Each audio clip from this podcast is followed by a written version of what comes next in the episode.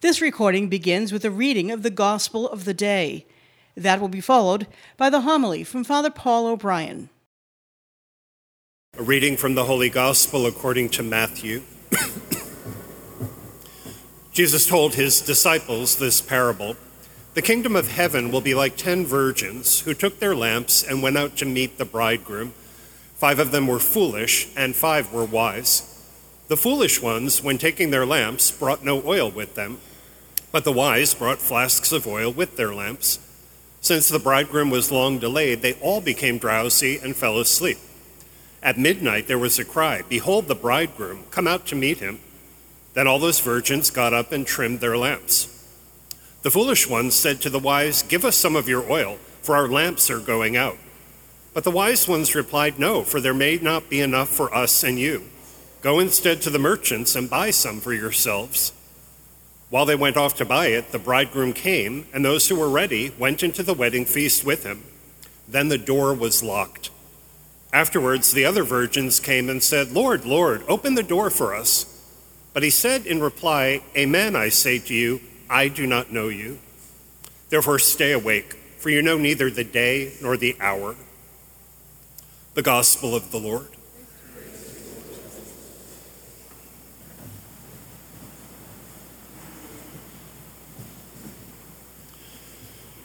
November is the final month of the church's liturgical year, so day by day and Sunday by Sunday, every November, we're offered at Mass through the scripture and the prayers some of the big revelations that God has given to us, ultimately through Jesus, about the last things, as in what happens when we die, as in God's judgment of us eternally and right now, as in the real possibilities, two, there are only two of living eternally. One is living eternally in heaven with God and everyone who is with God in heaven.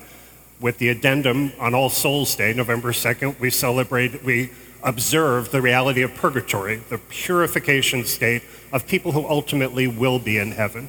And the second possibility, I hope you've got the memo, is hell, living eternally apart from God and everybody who's with God in heaven. There are two eternal possibilities for all of us. So I think this month is a great reminder, if you've been living as a Christian for a long time, of these basic truths. And if you're new to this, this is unbelievably good news. It's all ultimately good news. The goal of every human life, Jesus ultimately reveals, is to get to heaven. We celebrated that on All Saints' Day, the 1st of November. Every choice I make can be a choice for eternal life. Every choice I make day by day can be the choice to say no to eternal life. God reveals to our Jewish ancestors, and Jesus makes absolutely much more clear our eternal judgment, which is through Jesus. We'll get into this in two Sundays from now. Jesus is our judge when we die. Our choice is do we accept the gift of eternal life that's offered to every one of us? By learning and doing God's will, or do we not accept that gift? It's all about accepting a gift. It's not a game, it's not a test, it's not God putting us through hoops. If I choose to do the will of God, Jesus makes clear, I say yes to that gift of eternal life. I'm totally free. I can choose to say no to it by not doing God's will. To repeat, which is ultimately revealed through Jesus.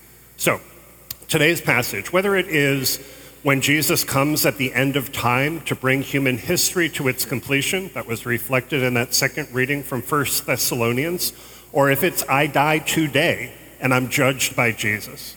He's going to judge the end of the world. He's going to judge me whenever it is I die, and it's the same judgment.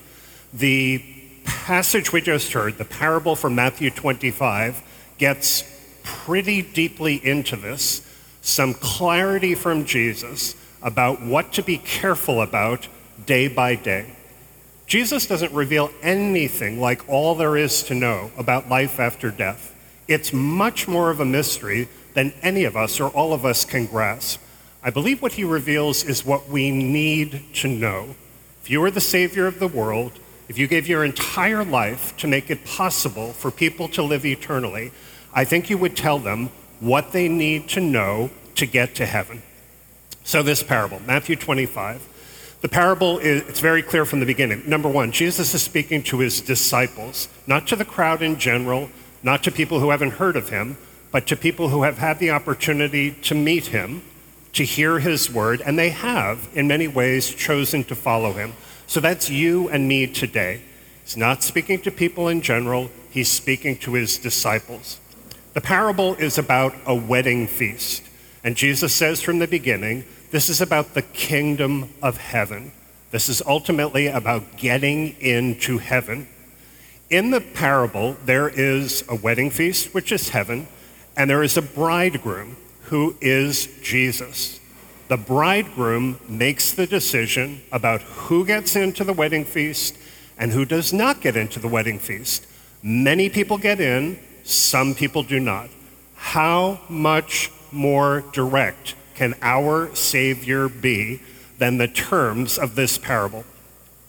So, as best we know, and some of it is just sort of guessing, in Jesus' time and place, it appears from this parable that the wedding custom among Jewish people is something like this The bridegroom lives over here, his home. He is going to travel, he's probably been betrothed, engaged to the bride, maybe for a year or so. When the wedding actually is going to take place, he travels from his house to her house and he does the final marriage contract with her family. This may take time. It might be very detailed, it might be less detailed, there might be some haggling, so it's going to take some time. Then he and the bride and her family are going to travel back to his house, so that might also take time. Who's going to greet them along the way? And they enter into the wedding feast in his house. When they get into the wedding feast, they lock the door. Do you lock your door at night? Do you live in Lawrence? You better lock your door at night. They lock the door. Everybody understands how this is going to take place. Everybody involved gets this. Don't have to be intelligent. Don't even have to be sober. Everybody gets this. At his house, there are bridesmaids. Their job again, very straightforward, is to wait for the wedding party to come and to greet the wedding party when they get there. It's a fairly important job. I mean, it's simple, but he's chosen these women to represent his house. Their greeting really matters. And the wedding in the parable is taking place at night. So all they need to do is show up, bring lamps, because they have to light the darkness, and bring oil for lamps. To light a lamp, you need oil. Have you ever gone out to barbecue and you realize there's no f- fuel in your grill? You realize I am so foolish. I didn't this is so stupid. Have you tried to pop popcorn but you didn't bring any popcorn? No, no one is that foolish. So in this, lamp, oil, show up. Everybody gets it. Nobody is stupid very important responsibility because they're working for him in a, in a way. They are meant to serve him and his family well. So, in the story, there are 10 virgins. Very strange thing. Uh, that word virgin in Greek is why, why it's translated here as virgin? It's a, it's a maiden. Maybe it's translated that way because the Blessed Virgin Mary, same word, at the beginning of the gospel is translated virgin, but I don't know anything about the sexual history of these women. So I'm going to use maiden. That's kind of a joke. They're, they're characters. But anyway, maidens. There are 10 maidens. Five of them are wise, five of them are foolish. The five wise ones do what they know they're supposed to do. They show up, lamps, oil. You got this? The five foolish ones are foolish. They are not ignorant, they are not uninformed. They are foolish because they show up, but they don't know what they 100% know they have to do. You cannot do this job for the bridegroom unless you have a lamp and oil. For whatever reason, and it's a parable, you can imagine whatever you want, they show up with just a lamp, no oil. So, the bridegroom is delayed off at the bridesmaid's house. Bridesmaids, the, what do we call her? The, uh, not bridesmaid, the, the bride, thank you. talking about stupid, uh, the bride's house, delayed. Everybody at his house, all 10 maidens, fall they become drowsy and they fall asleep. Very understandable. They're tired. They all fall asleep. He's delayed, and at midnight, he arrives, and they hear the bridegroom is here. So they all get up and they trim their lamps, which means they cut down the wick, presumably put in a fresh wick, put the oil that's needed into the lamp, they trim the lamps. The five wise maidens are good to go. The five foolish ones, what's the problem? No oil. So what do they do? Oh, please, come on. What do they do? They ask the wise ones, give us some of your oil. Again, please get these details. The wise ones are not being selfish, they're not being cruel. They have the oil they need to do their job. They have to do their job. If they give their oil, there isn't enough. If they give their oil, they say it. If we give it to you, there won't be enough to do this. Then they're going to fail. They're going to join the foolish ones, and they're going to fail in what they have to do for the bridegroom. So they say, go off to the merchants and buy some. I don't know if they're oil merchants up at midnight, go off and buy some. They go off. Bridegroom and the wedding party arrives. The wise ones are ready. They do their job. Everyone goes into the wedding feast, and the door is locked. The five foolish ones then show up. The door is locked. And they say, Lord, Lord, to the bridegroom, open the door. And he says, Amen, which means this is serious. I say to you, I do not know you. Not as in, hey, who's out there? I renounce you. I thought I knew you. You represented me. I do not know you. He's renouncing his relationship for good with these five foolish maidens. They are not going to get into the wedding feast. Okay. Clearly, that is about the real possibility of entering into heaven when Jesus judges us worthy to enter. And clearly, it is about the real possibility of not entering heaven when Jesus judges us because we don't do what we know we're supposed to do in living his love. That could remind you of that parable we heard a couple weeks ago about the person without the wedding garment. But I think this gets deeper, and I encourage you this week really reflect on this passage. The details matter. So here are a few more details that are important to me. Those five foolish maidens presume that they know the bridegroom. They presume that he, I guess, is very merciful, that if they don't do what they fully need to do in serving him, he's still going to let them in. They say, Lord, Lord, open the door.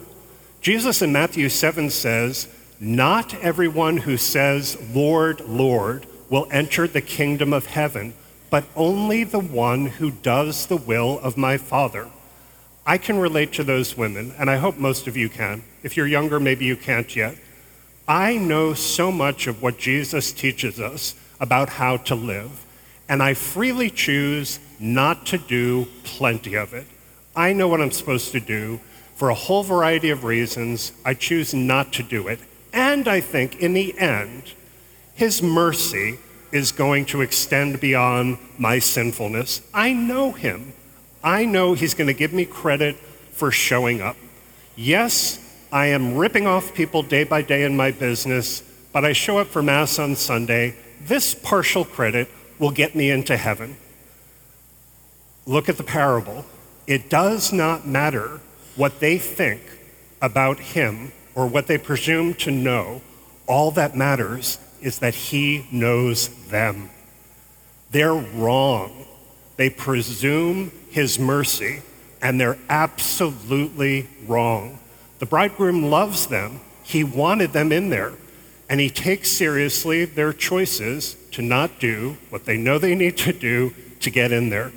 I really push this on you because I have been I have lived like those five foolish maidens.